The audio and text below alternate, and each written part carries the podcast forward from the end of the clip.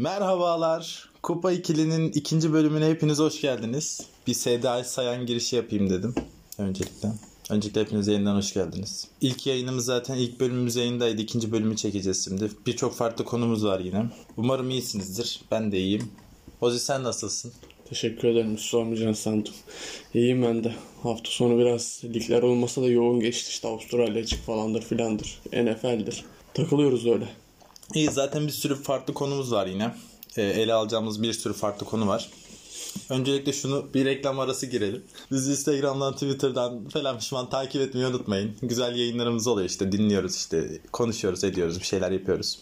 Şimdi konulardan bahsedelim istersen direkt konulara girelim. Yavaştan konuşmaya başlayalım, irdeleyelim. İlk olarak şu konuyu açmak isterim tabii ki de geçen hafta da konuştuk. Hull City'yi konuştuk, Acun'u konuştuk. E, Hull City'nin de başına Shot Arveles'e geldi tanırsın zaten. Bu konuda ne düşünüyorsun? Düşüncelerin nedir onları alalım. Valla işte Hull City bayağı iyi gidiyor. Zaten İngiltere'de çok konuşulan gündemlerden biri de Acun, Acun Ilıcalı'nın Hull City'yi alması ve ondan sonra 3'te 3 yapması. Tabii yani Şota Arveles'e Championship için, Championship Lig için kötü bir seçim değil açıkçası. Türkiye'de de bize gösterdiklerine bakarsak iyi oyun oynatan ve aslında Hull City'nin şu anda getirebileceği iyi teknik direktörlerden biri diye düşünüyorum. Yani bu yani futbol böyledir. Sonuçlardan yani sonuçlarınız iyiyse iyidir. Ben Şota'nın orta vadede iyi bir iş çıkaracağını düşünüyorum. Yani bu sezon Hull City için kanaatimce yani maksimum orta sıralarda güvenli bir alanda bulunup sezon boyunca da iyi performanslar gösterip artık yavaş yavaş playoff kovalama, önümüzdeki seneler için playoff kovalama ve Premier Lig'e yükselme amacına ulaşmak için bu sene altyapı yapacaklar. Hem oyun olarak hem de işte kulüp yapısı olarak. İşler onlar için iyi gidiyor açıkçası yani şeyde de sosyal medyada da gördüklerimiz kulüp taraftarların da artık o onlar çünkü satışı çok istiyordu yani kulüp sahibiyle çok büyük sıkıntıları vardı. Bu değişimden tüm yani takım, kulüp, taraftar, tüm Husti camiası olumlu etkilendi. Ya yani ben orta ve uzun vadede başarılı olacağını düşünüyorum Acun Ilıcalı'nın kulüp sahibi olarak. E, geçen hafta da konuştuk zaten Hull City Acun'u. Ee, ben de zaten winner olduğunu söylemiştik geçen hafta da bölümümüzde. Ya Shota'yı getirerek de e, geçen hafta dediğimiz gibi bu hafta da aynı şeyi söylemek istiyorum. Orta sıralarda bitirir diye tahmin ediyorum yani, ben de. 3 maç kazandılar ve kazandıkları maçlar da aslında hiç kolay maçlar değil. Barnumut var içinde, Blackburn var. Bunlar Swansea var son ha, olarak. Swansea var. Bunlar ligin başat takımları yani orta ve üst segmentteki takımlar çıkmaya uğraşan takımlar. Ki golleri de çok önce bulup direkt maçı koparıp gittiler yani. Çok kolay bir galibiyet oldu aslında onların adına. Yani o hava onlara iyi geldi. Aynen o hava başkanın değişmesi, yakın, teknik direktörünün değişmesi çok güzel bir hava yakındır. yakaladı. Statta herkesin düz siyah tişört giyip maça gelmesi yakındır. Ve Türk bayrakları zaten asmışlar. Çok güzel bir hava var zaten o site. Ben beğeniyorum şu anki Şota'nın da gelmesini çok uygun bulmuştum zaten. İyi oldu bence. iyi bir teknik oyuncu. Yani iyi hamleler açıkçası. Yani Allah yara yatırım yaptılar şimdi. Genç bir oyuncu. Yani Ukrayna'da olsa, Ukrayna'da da olsa bir bir şeyler gösterebilmiş bir oyuncu. A, tutar mı tutmaz mı belli olmaz ama en azından yani neleri yapmak istediklerini göstermesi açısından önemli bir hamle olarak görüyorum ben. Hani bu ve benzeri hamlelerle birlikte değer katma üzerine gideceklerdir. Zaten Acun Ilıcalı'nın gelen felsefesine biraz baktığımızda bunu görüyoruz. Konuşacağımız konular arasında yok ama galiba Acun e, Allah yer konusunda yeni Salah olabilir demiş. Ya, Bu konuda ne düşünüyorsun? Abi, Biraz abartılı gibi geldi bana sanki. Yani kuzgun yavrusunu şanım diye severmiş. Yani ne diyecek ki? Yani tamam biraz iddialı da. Biraz değil bayağı bir abartı gelmiş olabilir. Neyse bu konuyu burada kapatalım biz. Abdülkadir Allah... ömrü alsın abi. Yeni Salah olur desin. Yeni Messi olacak bence de. Ee, başka bir konuya geçelim. Bu konu geçelim bu konuyu. Yeter artık. ya valla Hull City forması çekelim birer tane. Her hafta Hull City koyuyoruz. Evet bunu. maalesef ki her, her hafta Hull City konuşuyoruz. Çünkü gündemde şu an. Bu şey bu transfer dönemi de var. Transfer dönemi bitince de şey yaparız. Bir transfer dönemini özetleyen bir program, özel program da yaparız gerekirse. Sıradaki konu ne? Vardır transfer Tab- sende. Tabii sıradaki konu e, Gomis konuşalım istiyorum ya. Gomis çünkü ben de sen de Galatasaraylısın. Gomis konuşalım. Yani Gomis bildiğin üzere El Ahli'ye gitmişti 2017-2018 sezonundan sonra. Ki ben de çok beğeniyordum o zaman. Yani ben onun sayesinde kız bile tavladığım oldu şimdi işin şakası. Gomis'in performansı çok göz dolduruyordu. Daha sonra El Ahli'ye gitmesi bence yanlış karardı ki 4 sene sonra o kadar para harcayıp transfer harcayıp sonra Gomis'i transfer, transfer etmek de biraz aslında transfer açısından e, saçma oluyor Galatasaray açısından. Sen ne düşünüyorsun bu konuda? Gomis'in geri gelmesi kesinleşti artık zaten. Genel olarak şey Galatasaray'ın bu son günlerdeki transfere yöneldiği oyunculara bakmak lazım açıkçası. İlk Gomis'le başlayalım. Yani şey şartlar yani transfer şartları açıklanmadan bilemeyiz. Yani şu anda gazetelerde spor haberlerinde falan gördüğümüz kadarıyla bir buçuk yıllık ama önümüzdeki sezon olan tarafı bu yarı dönemde 10 gol atarsa ondan sonra aktif olacak gibi böyle şartlı bir sözleşme olacağı ve 750 bin euro kazanacağı yazılıyor şu anda yarı dönemde. Açıkçası geldiğinde Galatasaray'ın çok net bir numaralı forveti olacak. Yani şu anda yaşından bağımsız Gomis'in kalitesine yaklaşabilecek, Gomis'ten formayı alabilecek Mustafa Muhammed dahil bir forvet olduğunu düşünmüyorum. Burada lafını keseyim ben seni. Şunu sorayım. Daha sonra devam edersin. Bir numaralı forvet olarak Gomis'i mi görüyorsun? Yoksa Cagney, Muhammed var, Halil var. Nasıl bir e, 4-4-2-4-2-3-1 formasyonunda ya, oynar? Zaten yönetim Cagney'in sözleşmesini karşılıklı anlaşmayla feshet, feshetmeyi istediğini biliyoruz. Bu, bu tarzda çok haber çıkıyor. Ben Halil Dervişoğlu'nun hiçbir zaman belli bir seviyenin üstünde bir futbolcu olamayacağını düşünüyorum zaten. Sen de bu konuda çok çelişiyoruz. Sen şey bir Halilcisin. Çok fena Halil İbocusun. Ben Halil İbocu değilim ama 4-4-2'de sanki yardımcı forvet olarak çok rahat top indirebilir. İşte Buffett'in bir Gomis o yüzden 4-4-2 dedim sana. 4-4-2'de tam bir Buffett'in bir Gomis'le beraber Tabii. Halil oynayabilir gibi geliyor bana. Galatasaray kadrosunda 4-4-2 oynayamazsın ki. Senin kanatların hiçbir şey destek atamayan kanatlar. İşte oralara da transfer. Ha, o yüzden o yüzden 4-4-2 değil Galatasaray tek forvet oynayacak yine. Ben o yüzden Buffett'in bir Gomis'in yaş, dediğim gibi yaşına rağmen iyi bir transfer olduğunu düşünüyorum. Galatasaray'ın pozisyona girmesine rağmen topu içeriye sokamaması sorunlarından bir tanesi. Ya buna net bir çözüm olacaktır. Gomis'in oyun stilini, golcülüğünü daha önce de görüyoruz. Çok fazla penaltı attırmadığın sürece Gomis'e bence Gomis...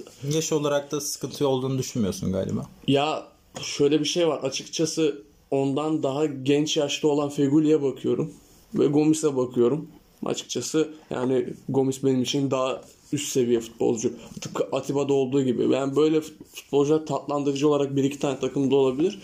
O yüzden şey olabilir. Yani sıkıntı yok benim açımdan o konuda. Yani Erik Pulgar şey söylentileri çıkıyor. Fiorentina'nın sadece maaşı karşılaması karşılığında Pulgar'ı Galatasaray'a kiralayacağı şu anda bütün spor medyasında dolaşan haber. Açıkçası ben de düşündüm hatta sosyal medyada da öyle mentionlaştığım arkadaşlarım oldu. Neden Erik Pulgar'ı Fiorentina bırakıyor? Çünkü 1-2 sene öncesinden bu yana, bu yana gelen süreçte Pulgar çok önemli bir yere sahipti takımda. Orada Torreira tabii geldikten sonra defans önünde o üçlü orta sahada 6 numara dediğimiz yerde formayı direkt aldı. Ve çok az forma süresi kalıyor Pulgar'a. Bence yani çok iyi bir oyuncu olmasına rağmen süre alamaması onda biraz su kaynattırmıştır büyük ihtimal İtalyan hoca da ona süre veremeyeceği için kiralamak istiyor. Bence iyi bir hamle olur. Ya ben, ben ilk başta düşündüm acaba 6 numarada mı oynar 8'de mi oynatılır diye de ilk başta böyle bir ikilemde kalmıştım. Ben 6 numarada oynatılırsa bence şu anda Galatasaray'ın alabileceği tüm alternatifler içinde en iyisi olacaktır. Bir de kaleci şeyi vardı Bürki. Ondan evet, sonra evet. Bürki iptal oldu. İşte Iñaki Pena geliyor diye konuşuluyor. Açıkçası ne kadar fark yaratır bilmiyorum. Çünkü şimdi burada atıp tutmaya da gerek yok. Ve Barcelona B takımını da izlemediğim için kalecinin ne seviyede olduğunu, ne kadar formda olduğunu bilmiyorum. Umarım yani şeyden İsmail Çipe'den tabii ki iyi kalecidir. Yani Fatih'le ne kadar farkları var. Bakalım geldiğinde göreceğiz. konuşulur tabii. Galatasaray'ı çok konuştuğumuzu düşünüyorum. Ben de Gomis hakkında şunu söylemek istiyorum. Gomis'in ölüsü yeter abi. Ben Gomis'ciyim. Abi 8-10 tane gol atar. Twitter'da 8-10 kere o sen olsan bari dinleriz. Tamam. Alinati 2 ile biraz konuşur, ha. sohbet eder. Bence de Gomis'in ölüsü yeter diye düşünüyorum. Galatasaray'ı çok konuştuk transfer Galatasaray haberlerine. Şimdi e, Luis Diaz'a geçeyim. Zaten Liverpool'duyuz. Yani İngiltere'de Liverpool'u tutuyoruz. Sen Manchester United değil miydin? Hayır ben Liverpool'duyum kardeşim. United yok sağ olasın almayayım ben. Ee? E, bu transferde e, Liverpool'un zaten çok fazla e, transfer yani ye, az kadrosu evet iyi ama e, yedek kadrosunda bence de çok eksik vardı. Luis Diaz transferi de çok iyi bir transfer. E, çok ucuza da mal olmuş bir transfer bana göre. Sen ne düşünüyorsun bu konuda? Neler söyleyeceksin? Açıkçası Liverpool'un öndeki o büyük üçlüsünü Salah, Firmino, Mane, Mane'den oluşan büyük üçlüden birinin sözleşmesini yenileyemeyeceği, yenileyemeyeceği birkaç senedir konuşuluyor zaten. E tabi bu denklemde Mala, Mane ve Salah'tan çıkamazsınız hiçbir şekilde. Yani Liverpool orada Firmino'yu ya serbest bırakacak sözleşmesi bittiğinde ya da Barcelona mesela istiyor 20 milyon euro gibi bir bedelle olabilir diye konuşuluyordu. Transfer dönemi bitene kadar belki de böyle bir şey olacak. Yani orada Firmino biraz daha vazgeçilebilecek bir oyuncu. Orada yedeğinizde Jota var. Belki Jota'yı Firmino yerine koy- koyacak. Ki Jürgen son Klopp. maçlarda da genelde hep Jota, Jota oynuyordu. Yani özellikle bir de yani Jota da zaten sürekli forma giyebiliyor çünkü yani Mane ve Salah'ın da Afrika Kupası'nda olmasından dolayı açıkçası orada alternatifsizdi. Yani Diaz hem buraya bir alternatif açıkçası hem de oyuncunun potansiyeli Klopp'un eline geldikten sonra ulaşabileceği seviyeyi düşününce Mane, Mane'nin yerine bile bir, bir noktada geçebilecektir. Yani 1-2 sene içinde böyle bir Mane'ye tehdit oluşturmasını ben düşünmüyorum.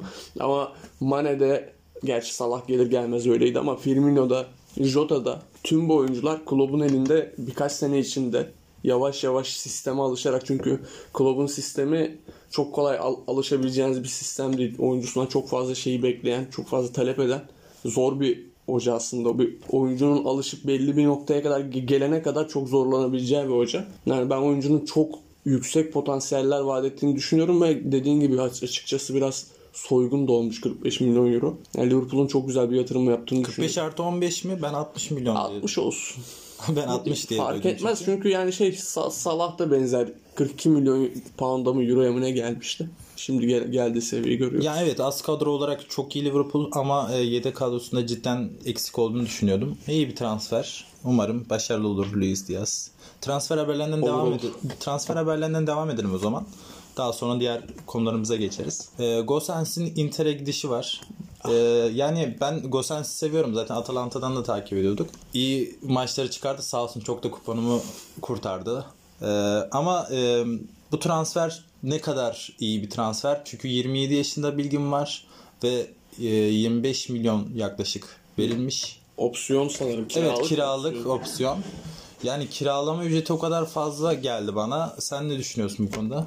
Açıkçası yani bir teknik direktör, bir kulüp sahibi olsam en son futbolcusunu alacağım takım Atalanta olur. Çünkü Gasperini nevi şahsına münasır bir teknik direktör. Yani oynattığı oyunun çok fazla bir benzeri olmayan bir teknik direktör. Ama şöyle bir şey var. Gasperini'nin Atalanta'sına oyun açısından bakarsak en yakın takımlardan biri de Inter. Yani Inzaghi'nin oynattığı oyun yani şu anda Gosens'i Perisic'in yerine sola koyduğunuzda açıkçası cuk diye oturan bir oyuncu. Yani şurada şöyle riskler var. Gosens bu seneyi sakatlık sorunlarıyla geçti. Ve Atalanta Gosens'ten biraz açıkçası kolay vazgeçti. Yani burada neden kolay vazgeçtiğini oyuncunun sakatlık şerhi var üstünde. Eğer sakatlık konusunda bir sorun olmazsa ve sakatlıktan iyi formda ve sakatlığın kendini tekrarlamayacağı bir şartlarda dönerse belki de bu ara transferlerde yapılmış en iyi transfer olarak görebilirim. Çünkü hani Gosens'in bize gösterdiği üst en üst seviye Almanya ile birlikte yazın ortalığı kasıp kavurmasıydı. Bu çok üst üst düzey bir seviye ve Inter'e çok net belli bir noktadan belli bir noktaya çıkarabilecek oyuncu. Dediğim gibi bazı şerhler var sakatlık şerhi. Eğer sakatlık sorunu olmazsa ben Inter'in inanılmaz bir transfer yaptığını düşünüyorum ve yani Inter forması çıkacağı her maçta ekran başında olacağım. Çok net, çok seviyorum.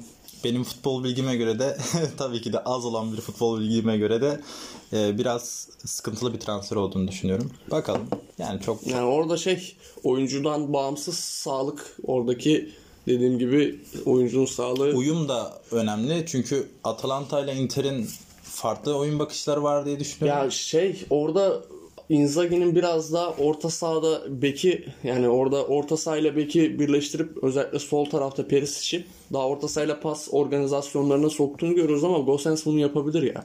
Yani Gosens'in aslında özelliği yani öne çıkan özelliği o. Gosens sizin oynatabileceğiniz Yani 3-4-1-2'lere, 3-5-2'lere sol wingback'te çok iyi uyum sağlayabilecek Hayır hayır şu konuda zaten sana katılıyorum. Ara transfer döneminde yapılabilecek sol bek olarak en iyi transferlerden biri.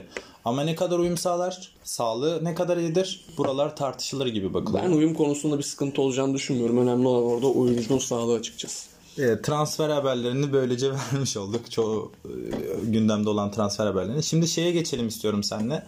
E, All-Star ilk 5'leri açıklandı. E, kaptanlar açıklandı. Bunlar hakkında kaptanları LeBron James ve e, Kevin Durant e, olduklarını söyleniyor. Sen ne düşünüyorsun? Yani ben kendi düşüncemi söylemem gerekirse Durant'ın kaptanlığını yani Durant'ı sevmiyorum. Yani Kevin Durant'ı sevmiyorum. Kaptanlığın da ne kadar cazip geldiğini düşünebilirsin. Yani ben kaptanlığın ona verilmesini çok cazip bulmuyordum. Evet LeBron hak ediyor tabii ki de. Daha farklı bir insan, daha farklı bir e, ante, ante mesela olabilirdi. Daha farklı birisi olmasını düşünüyordum. Sen ne düşünüyorsun bu konuda? Açıkçası Antetokounmpo'nun doğuda en çok oyalan oyuncu olmamasına sevindim. Yani çünkü müthiş bir oyuncu olsa da önceki senelerden gördüğümüz kadarıyla çok kötü bir GM. Hiç yani All-Star'da kaptanlık yaptığında LeBron'un karşısında takım seçerken çok kötü seçiyordu. Yani ki Kevin Durant'in de kaptan olması anlaşılabilir bir şey çünkü Brooklyn, New York daha göz önünde olan bir şehir. Daha göz önünde, göz önünde olan bir pazar. Bu senede açıkçası sakatlanana kadar Kevin Durant MVP sıralamalarında üst seviyede olan bir oyuncuydu ve sen her ne kadar sevmesen de açıkçası Brooklyn'i taşıyan çok önemli bir isim. LeBron zaten söylemiyorum. Orada Curry'nin de düşüşüyle birlikte açıkçası yani belki Curry tehdit olabilirdi ama Curry'nin de düşüşüyle birlikte o çok rahat kaptan oldu orada. Oh, tabii iki tane oyuncu için ilk olacak bu All-Star. Jamorant ve Andrew Wiggins. Yani Jamorant'i çok fazla açıkçası konuşmaya gerek olduğunu düşünmüyorum. Yani sürekli gelişen bir oyuncuydu ama bu sene artık o süperstar sınıfına, o en elit oyuncular sınıfına açıkçası koç başıyla girdiğini Yani düşünüyorum. net olarak bu sene zaten kesinlikle All-Star'da olması gerekiyor. Yani yakıp yıkıyor ortalığı ve yani Memphis'te oynuyor yani. Ben çok beğenerek izliyorum ki e, NBA'de de Memphis tutuyorum. Çok beğenerek izliyorum. Yani şutu yoktu. Yani şutu zayıftı. Artık şut da atmaya başladı.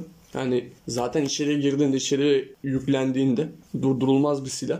E bir de şutu da olduğu zaman o tehdidi de yarattığı zaman yani gidebileceği noktalar çok acayip yani çok heyecan veriyor. Wiggins açıkçası en çok tartışılan isim oldu All-Star 5'lerine bakıldığında. Ya burada tabii Golden State taraftarının Golden State'in açıkçası taraftar gücünün de çok önemli olduğunu düşünüyorum. Yani Wiggins Minnesota'da kontratının da etkisiyle ve oyun tarzının da etkisiyle açıkçası artık umudu kesilen ve çöp oyuncu olarak tabir edilen bir oyuncuydu ama açıkçası Golden State'in neden özel bir franchise olduğunu burada görüyoruz. Yani Wiggins gibi artık umudu kesilen bir oyuncuyu bile belli bir seviyede rol oyuncusuna çevirebildiler. Ya- Yaptığı zaten ben Wiggins'in açıkçası çok saygı duyuyorum Wiggins'e iki senedir. Çünkü oyununu değiştiriyor artık yani şutuna daha çok güveniyor. Daha temaslı oynamaya çalışıyor. Potaya daha çok gidiyor ve açıkçası beklemediğim bir şekilde bir kanat savunucusu oldu Wiggins. Wiggins'ten bunu hiç beklemiyordum.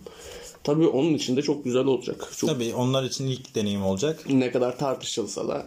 Diğer taraftan bakarsak Embiid, Embiid'i tartışmaya gerek yok zaten. Özellikle son dönemde yaptığı işler çok büyük. yani son dönemde yakıyor yıkıyor ortalığı. DeRozan Chicago'da çok iyi bir sezon geçiriyor ki açıkçası yani Chicago bu sene bir şeyleri başaracaksa Lavin'le birlikte DeRozan'ın katkısı tartışılmaz. Trae Young'ı da direkt geçelim. Aynen. Yani özellikle sezon başında bu değişen kurallar ve toplarla birlikte çok sıkıntılı başlamıştı ama ondan sonra son dönemde özellikle gayet tertemiz gidiyor. Batı'da Jokic var. Bence Embiid ve Antetokounmpo ile birlikte 3, 3 MVP adayından biri. Hiç aslında sürekli aynı seviyede olduğu için Yanis'le birlikte bu sene Jokic'in yaşadığı şey de bu. Sürekli en üst seviyedeler ve aslında kötü maçları çok az. O yüzden hep yeni hikayelere bakılıyor. O yüzden de bu sene mesela Embiid daha favori gözüküyor MVP sıralamasında. Ya çok MVP muhabbetine de girmeyelim şimdi ama ya yok içine takır takır gidiyor. Curry son dönemde şut konusunda biraz sıkıntılı. Yani şut performansı çok ciddi düştü. Biraz da açıkçası şey te- tedirginlik verici bir durumda Curry'nin şut performansı. Kendisi de geçenlerde şey demişti. Yani ayaklarından şut kaldırırken güç şut atarken şuta kalkarken ayaklarına güç alamadığını söyledi. Yani umarım bir an önce kendine gelir bir Golden State'li olarak Clay Thompson'a döndükten sonra Curry'nin formunu yükseltmesi çok iyi olacaktır. All-Star'dan sonra ben Curry'nin belli bir seviyenin üstüne çıkacağını düşünüyorum ama ya o da Stephen Curry'nin de All-Star'da olması çok tertemiz. Yani keyifli bir maç olacaktır. Tabii All-Star All-Star'ı hafta sonunu açıkçası tamamını ben sevemiyorum. Çünkü çok fazla yapay geliyor. Çok fazla plastik geliyor. Tabii bu NBA'de NBA'in yaptığı All-Star düzenlemeleri işte takımların kaptanları ayrılmaları ve aslında NBA oyuncusu için para değil ama ufak da bir ödül koymaları falan bunlar daha rekabetçi yaptı işte Smash Champions'tır falan filan işte onlarla güzel bir hafta sonu olabilir. Benim için olmazsa olmaz bir şey değil NBA All-Star ama yine de ekran başına geçeceğiz. Ee, bu konuda geçmeden önce ben sana bir soru daha yöneltmek istiyorum. Westbrook hakkında ne düşünüyorsun? Buraya girebilir miydi? Abi yok ya. Yok abi. Sana geçen gün izlettim işte. Yani hiç olacak gibi değil. Ya Westbrook ya arada patlıyor. Bak geçen hafta nefis bir smaçı vardı Gober'in üstünden. Evet, yok evet. Ben de o yüzden sordum zaten sana. Ama şey yani Westbrook o abi gitti yani. En son Oklahoma'da o dönem gittikten sonra sapıttığı dönemlerden evet. sonra. Ya geçen sene bak Washington'la birlikte açıkçası şeydi yani çok etkili oldu. Yani Los Angeles Lakers'la da takas olduğunda o performansından herkes kerteriz aldı ama Lakers'ta olmaz. Çünkü yani LeBron ve Anthony Davis sürekli sakatlık sorunu yaşıyor zaten. Bir de Westbrook artık kariyerinin bu döneminde birinci tehdit yapamazsınız. Şutu çok kötü.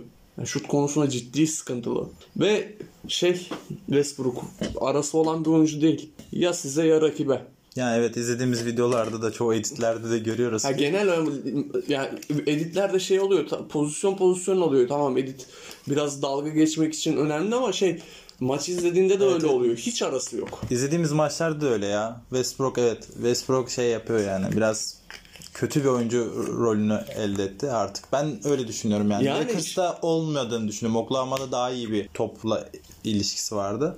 Ama şu sıralar yani izlediğim onu, maçlarda hele ki. Yani sağlıklı olduğu dönemde Houston'daki gibi aslında bir pivot olarak kullanabilir bilirsiniz. Ama Lakers'ın aslında o mikro planları yapabilecek bir yeri yoktu ki. Çünkü zaten koç büyük tartışma tartışma içerisinde Vogel'ın belki kovulacak, belki sezon sonu kovulacak, belki sezon sonunu göremeyecek. Evet biraz iç karışıklık var aslında orada. Yani orada e, Anthony Davis'in sakatlıkları var. LeBron sağlıklı değil. Sağlıklı düzenli oynayamıyor. Kadro açıkçası şampiyon oldukları sene ve geçtiğimiz seneye baktığımızda fizikli ve savunmasıyla hayatta kalan bir ya kadroydu. Aslında kadroya bakınca dıştan bir isim olarak bakınca hepsi isim isim çok iyi. Ama iç, içe girince aslında... Ama abi NBA 2K oynayamıyorsun. Bu kadro NBA 2K'de bile oynayamaz. Evet. Yani kiminle yapacaksın? Hani Aziz Yıldırım'ın bir şeyi var ya sürekli Twitter'da falan çıkıyor karşıma benim.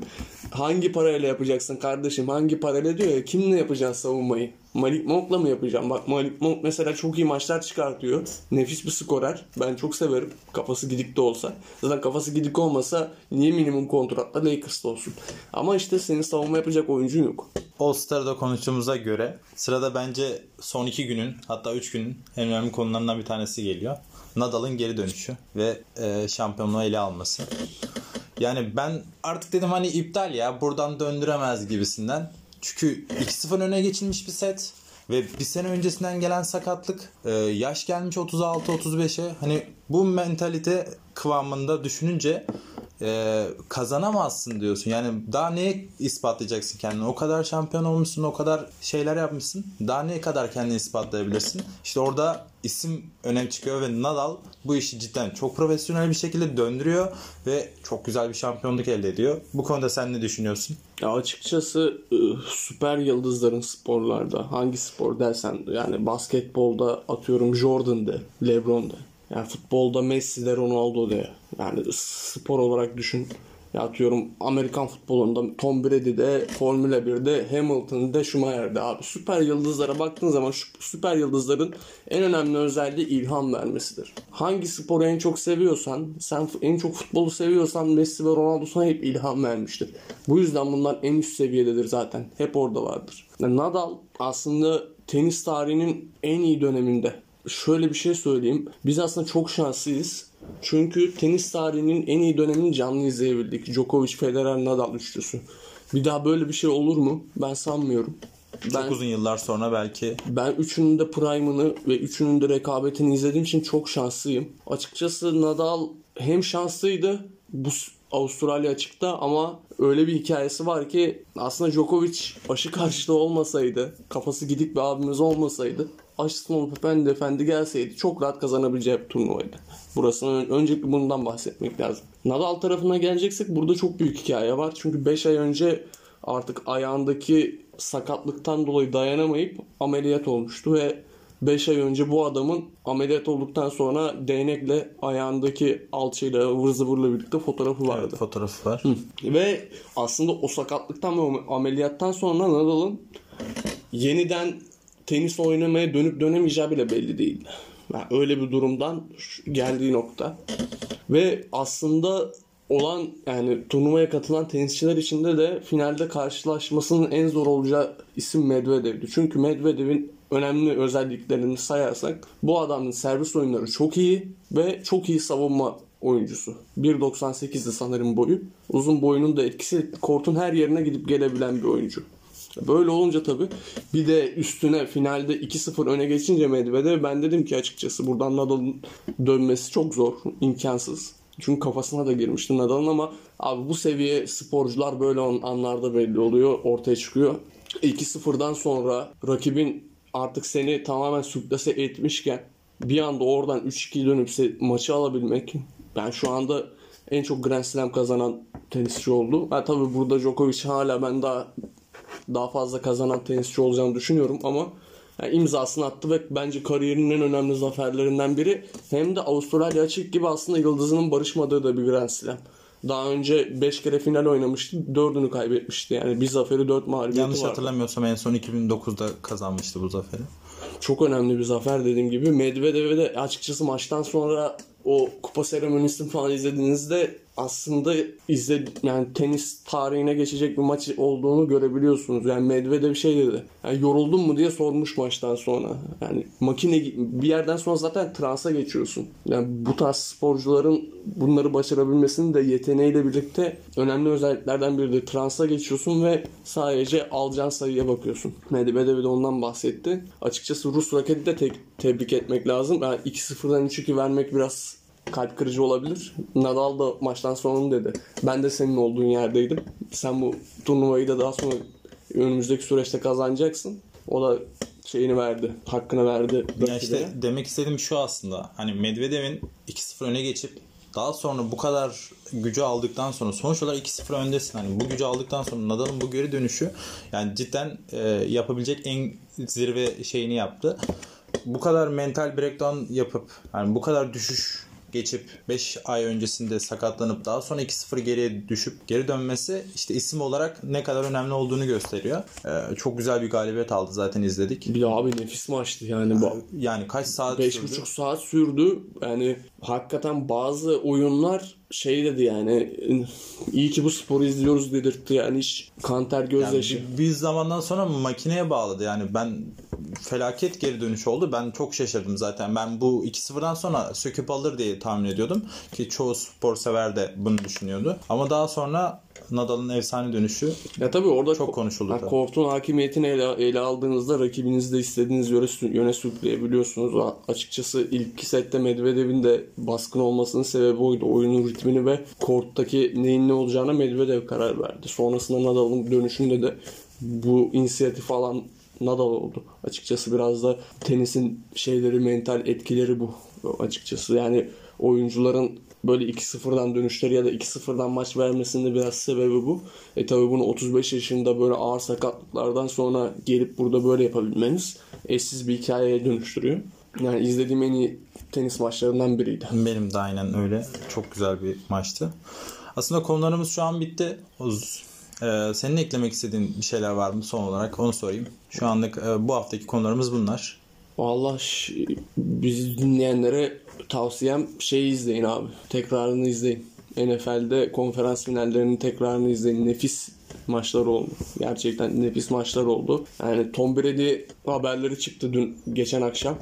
Bir bırakıyor diye haber çıktı. Ondan sonra Brady demiş ki ne bırakması kardeşim daha ben birkaç saat sene oynayacağım. Orada bir şey vardı. Belirsizlik var orada. Hatta biz de konuşacaktık ama Nadal'ın böyle bir performansından sonra dedik ki kesin bir şey olana kadar ele almayalım. Ama 14 13 Şubat gecesi 13 Şubat'a 14 Şubat'a bağlayan gece tam da sevgililer gününde şey var. Super Bowl finali var.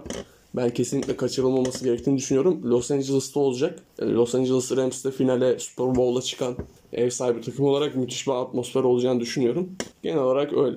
Ağzına sağlık. Çok teşekkür ediyorum. Doğru bu arada e, o konuyu da konuşacaktık ama Nadal'ın efsane e, performansından sonra Nadal'ı seçmemiz daha mantıklıydı diye düşünüyorum. Ama yani kısaca böyle bahsetmek de gerekir. Evet evet tabii ki Yani de. hem de liglerin arada olması bu Afrika Kupası'nda finalistleri belli olsun. Bir Afrika Kupası videosu özel video çekeriz. Evet bu o haftalık en baştan hariç. başlayan çeyrek, yarı final bir Evet, video çekeriz. Komorların sol beki olan abimiz falan konuşuruz. Onları da konuşuruz tabi.